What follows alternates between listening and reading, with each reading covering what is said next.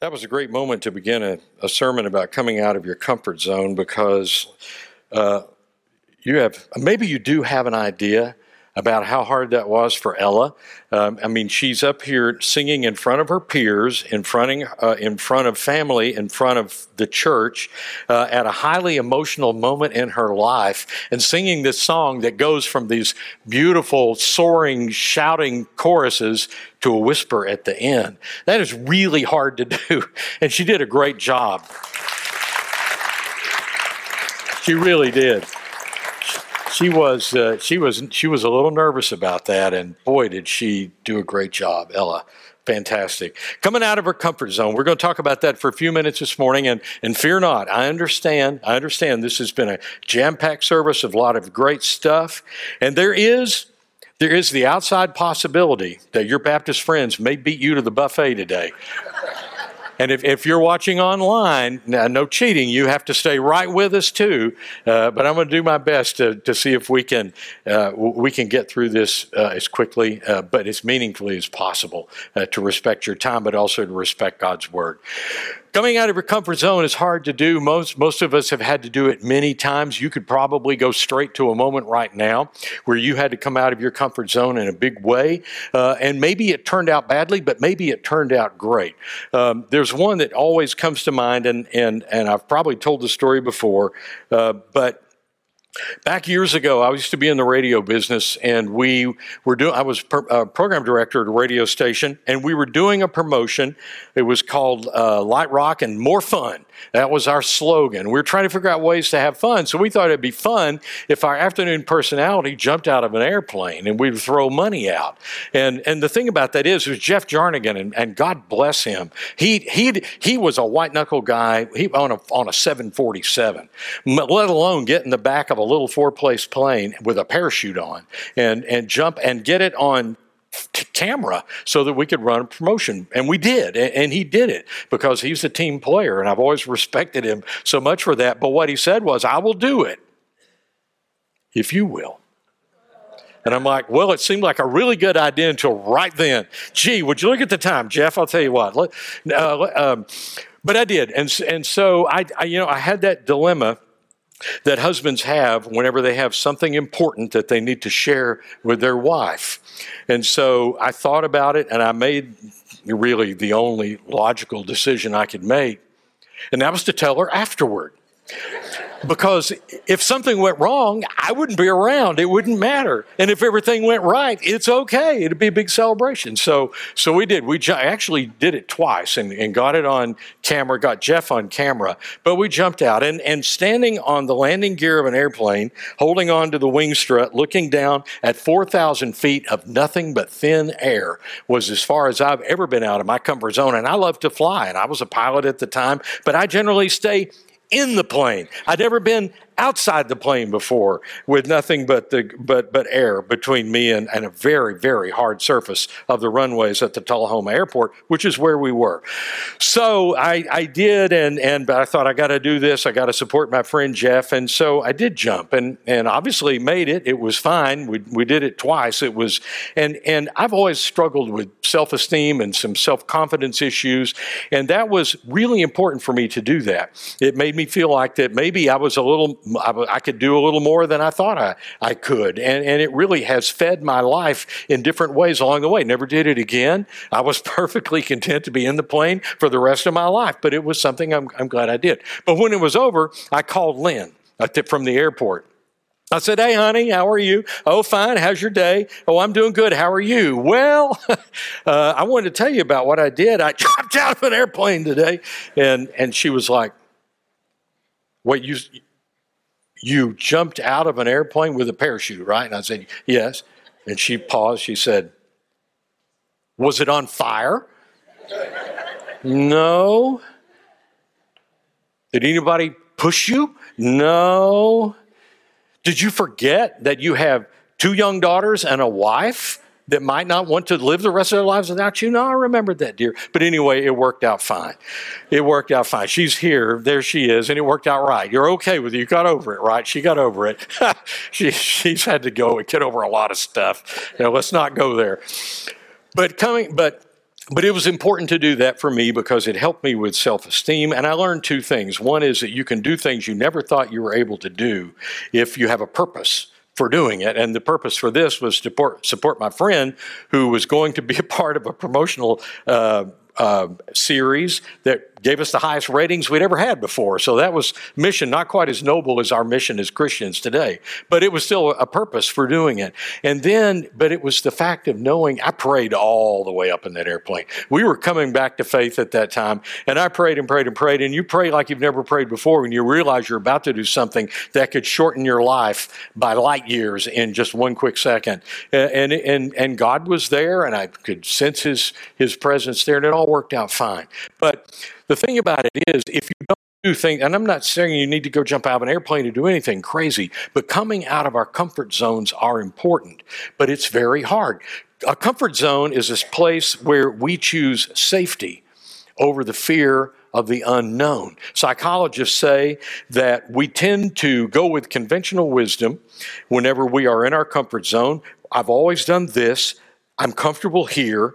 I'm not comfortable over here, so I'm going to stay here. And it takes more than our conventional wisdom to get us to move out of that into something uh, that could be good for us and could create growth. And by the way, here's a disclaimer. I need to say this, particularly since we have uh, seniors in here, and I want to make sure I draw a distinction. I have, other than jumping out of an airplane, which really isn't a stupid thing to do, it's really pretty safe if you look at the statistics, and there was a purpose for it. But I have done, I have done many things where I stepped out of my comfort zone and did something that was absolutely stupid and could have hurt myself and hurt somebody else. That's not what I'm talking about this morning. And we always have opportunities to do things that make us uncomfortable, but we think would be exciting. Uh, and we need to really monitor that and not push God to the wall on it. Because what I'm talking about and where we're going to go for a few minutes is to talk about coming out of our comfort zone to become all that God has ever created us to be. So we stay in our comfort zones to avoid pain, but then that creates pain because we have regret because we didn't do something. You know, maybe, maybe we wanted to go for a job that was a little bit of a stretch for us and we were afraid we couldn't do it. And so we don't. And we stay in our comfort zone and we never have that chance to grow. Maybe we, maybe we don't take a step in a relationship because we're afraid somebody may not feel the way we feel. And that's really scary. But if we sometimes don't take the lead and take a step, then we will miss that growth. Uh, and there are lots of uh, job opportunities, school, things at school, going out for a team or whatever. There are all sorts of opportunities to come out of our comfort zone. And if we don't, we limit ourselves. Look at creation. You know, three months ago, these beautiful leaves that are uh, decorating the trees were just like that. They were little tight buds on the ends of these little sticks that, look, that you could see up against a gray sky in winter. They were, they were, they were hidden. They were hidden from the light. But then God does what God does, and God calls his creation forth. And suddenly the bulbs, the flowers out of the bulbs start breaking ground. And the, the buds that are on the bushes in front of our yard start to open up. And as soon as they're in the light, as soon as they're in the light, the growth starts. And yes, I know there are probably plants that don't like direct sunlight, but work with me here for a minute. Every living thing needs to have light to grow, including you and me. And if we stay in the shadows of our comfort zone our entire lives, we're never going to grow to become what we have been called to be. Growth is always, growth is always just beyond our shadow. We can stay comfortable but we'll probably stay just as we are. And that can be tricky, particularly if we're in a bad spot that we become comfortable with. And uh, we'll talk about more of that in a minute. So, so how do we find the courage? How do we find the courage to move forward, to get out of that shadow of our comfort zone and try to go out and become the fullest expression of, of what God has called us to be? Well, I want to read a poem. Isn't that silly? But I'm going to read a poem to you that has been so influential in my life. I love to fly. Like I said, now I, I stay in them. Uh, I was a pilot for a long time. Vertigo has grounded me, but but I still love to fly, and I have since I was a little kid. Um, I've always loved airplanes, and when I was 10 years old, I became aware of a poem, and and I and at 10 years old, I was more into, you know doing silly things and playing ball and whatever and, and not reading poetry. But this one got me. It was in a Life magazine. And it was by this guy named John Gillespie Magee, who was a Canadian fighter pilot. It was in the 40s. And he had this particular flight one day that just was, was transformational to him. And he wrote this poem. And you've probably heard it. And I'm saying all this to get to the last line of the poem. Oh, I have slipped the surely bonds of earth and danced the, uh, danced the skies on laughter silvered wings. Sunward I've climbed and joined the tumbling mirth of sun split clouds and done a hundred things you have not dreamed of, wheeled and soared and swung high in the sunlit silence, hovering there. I've chased the shouting wind along and flung my eager craft through the footless halls of air. Up up the long, delirious, burning blue, I've topped the windswept heights with easy grace, where never lark nor ever eagle flew. And while there, with silent, lifting mind, I've trod the high, untrespassed sanctity of space, and put out my hand and touched the face of God. And even at 10 years old, I read that and I thought, man, Maybe that's where God is. Maybe He is up there in the sunlit, the sun silvered, whatever He said, place of space where you're flying and above the clouds and it's beautiful. But what I've come to realize now as I've gotten older is yes, God is there, in fact, with people who jump out of planes and people who stay in them and people who go up in rockets and people who do all sorts of daring things. God is there. God is everywhere. God knows exactly what is outside our comfort zone.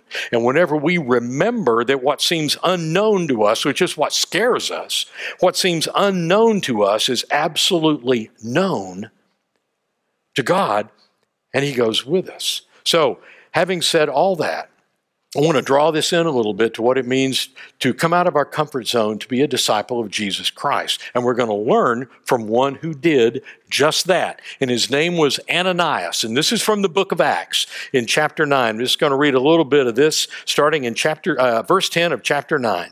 So the setup for this is maybe you've heard the story about Saul, who became Paul. Saul was a Pharisee and he was persecuting followers of Jesus Christ. They weren't called Christians yet. And he was putting them in prison and he was punishing them uh, and, and he was, in far as he was concerned, he was doing exactly what he was supposed to do as a keeper of the law.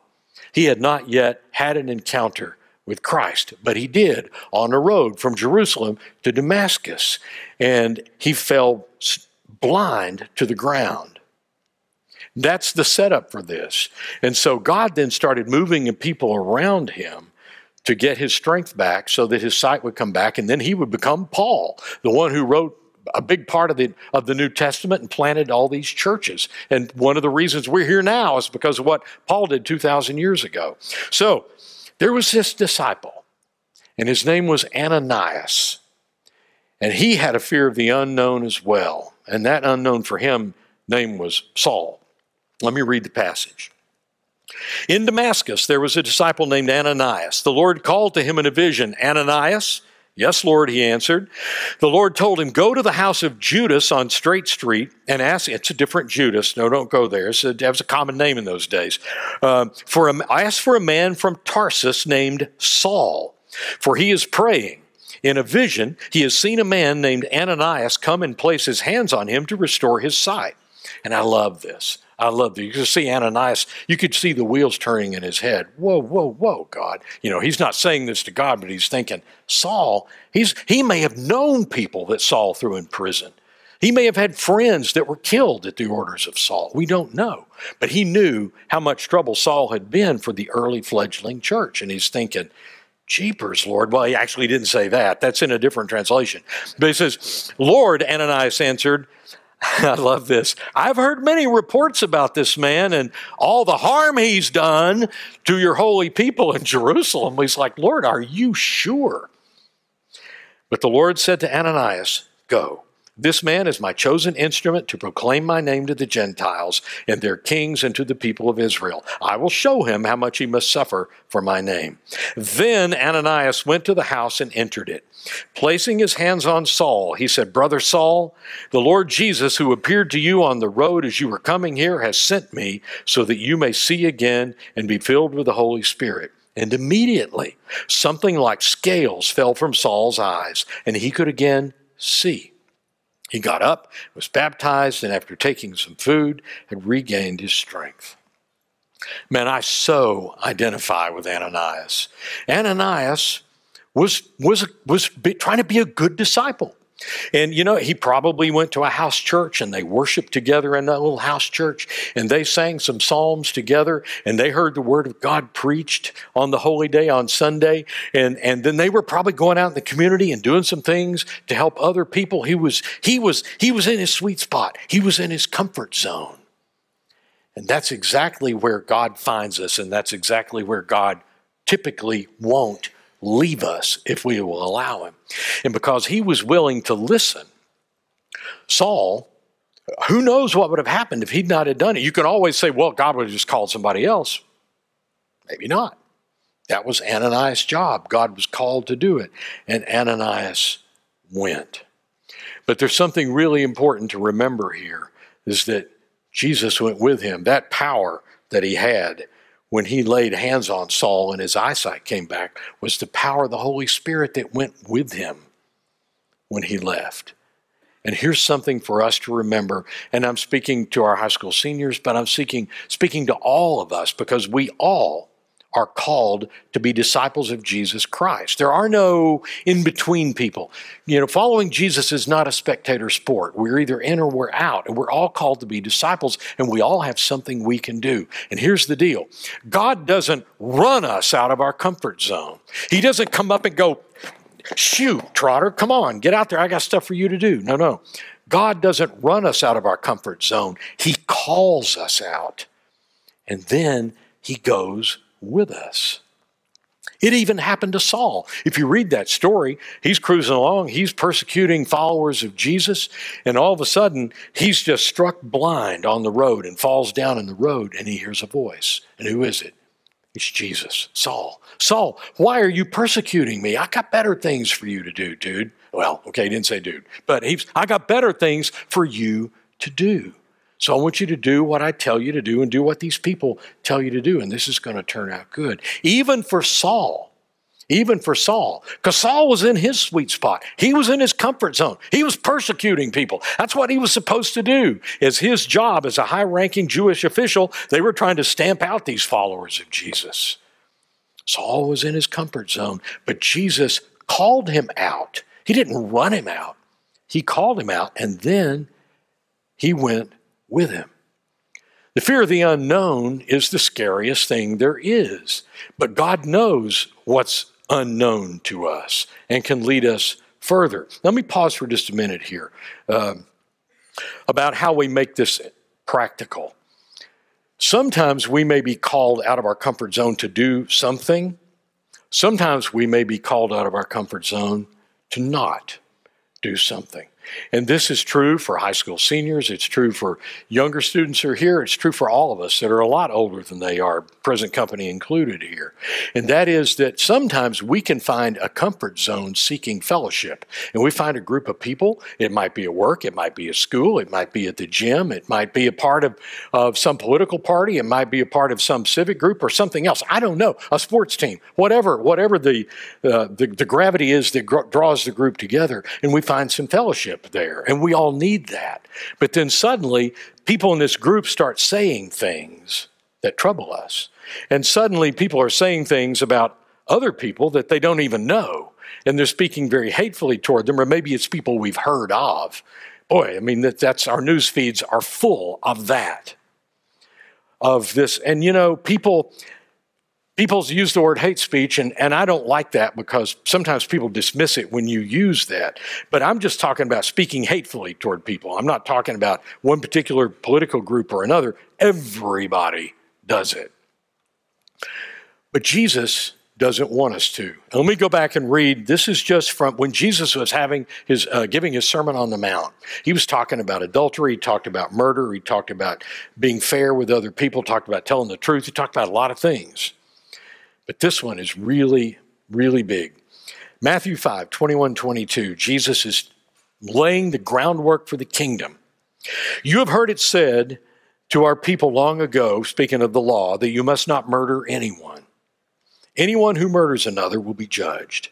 But I tell you, if you are angry with a brother or sister, you will be judged. If you say bad things to a brother or sister, you will be judged. And if you call someone a fool, you'll be in the danger of the fire of hell.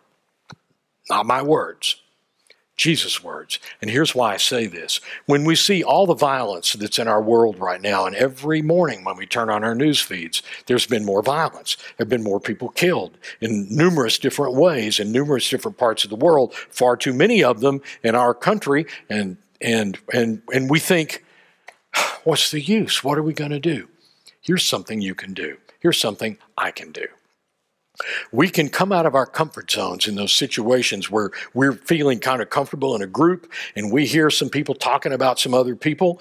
Um, and, and I'm not specifically saying that it's somebody who's about to go do violence, but Jesus said what he said about anger to stop it before it ever gets to violence. It's the same thing he said but uh, about committing adultery. If your right eye causes you to sin, poke it out. And the point is, stop it before it ever starts. Don't ever let it get to the illicit affair point.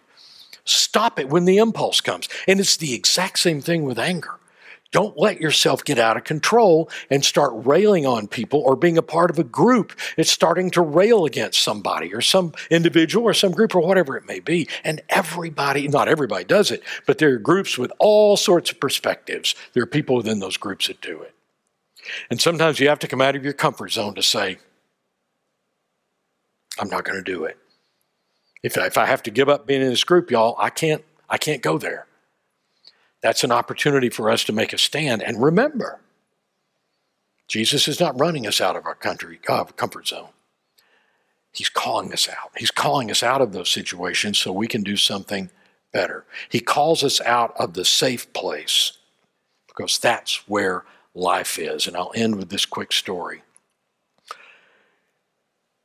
When our first daughter was born, it was a, um, it was a tricky birth. Uh, Lynn pushed and pushed and pushed and pushed and pushed. She had a, an epidural going, and then uh, Lauren just wasn't ready come show herself yet. So the doctor said, well, let's turn the epidural off and let you push a little more. And so she did. And then uh, they had the little fetal monitor in Lauren's little scalp and started showing some erratic heart rate. So the doctor said, you know what? we really just need we don't have to do an emergency c-section we just need to do a c-section we need to get little we didn't know if it was a boy or girl we had no idea we need to get your your son or your daughter born right now. So so we went back into the place where they do that and i was sitting next uh, with lynn. I could her her head was there and then they had a drape so i couldn't see anything else because they probably knew. I'd be out like a light if i did. But as soon as they started making the incision, she, she could feel it. The epidural didn't come back fully. Long story short, they worked very quickly and got Lauren, because they didn't want to give her anesthesia until they cut the cord because they didn't want Lauren to have the anesthesia. So as soon as, soon as Lauren was born, they cut the cord and put Lynn out. And so Lauren had sucked a little meconium down and she's screaming. And I'm sitting there with this camera around my neck. A camera, you can Google it. It was a camera this was this was 37 years ago. So I think, right, Lynn, 37 years ago with Lauren? Yeah. So so Lynn's asleep, Lauren's screaming, I'm sitting there looking kind of befuddled. And this nurse, this precious nurse, sized everything up. And she kind of sucked that stuff out of Lauren as best she could. And Lauren was just screaming. And preface to this, I forgot to tell you this, all during the pregnancy, I sang to Lynn's belly. I would get my guitar and sing to her belly, and I would talk to her belly constantly. Didn't know a name yet, but I but I talked constantly to her belly right up until delivery day. So so the nurse comes over to me and she said, I think your daughter needs you. So she took my camera and she handed me Lauren. And this blessed nurse had the wherewithal and the presence of mind to take this picture. And that is Lauren. And as I started talking to her, I was going, Lauren, it's Daddy. And she knew who I was. But I was talking to her and singing low, and she recognized my voice, and her eyes popped open, and she stopped crying. And that was the, that was the moment we met. And she didn't know who I was, but she recognized my voice.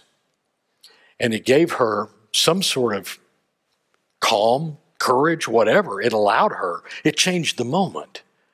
And she was as calm as she could be for the next little while till they gave her a bath. Not too keen on that.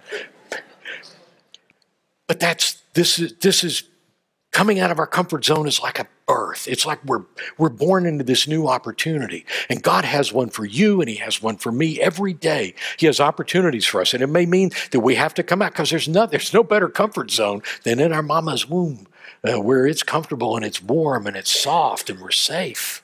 But we can't stay there. We won't grow.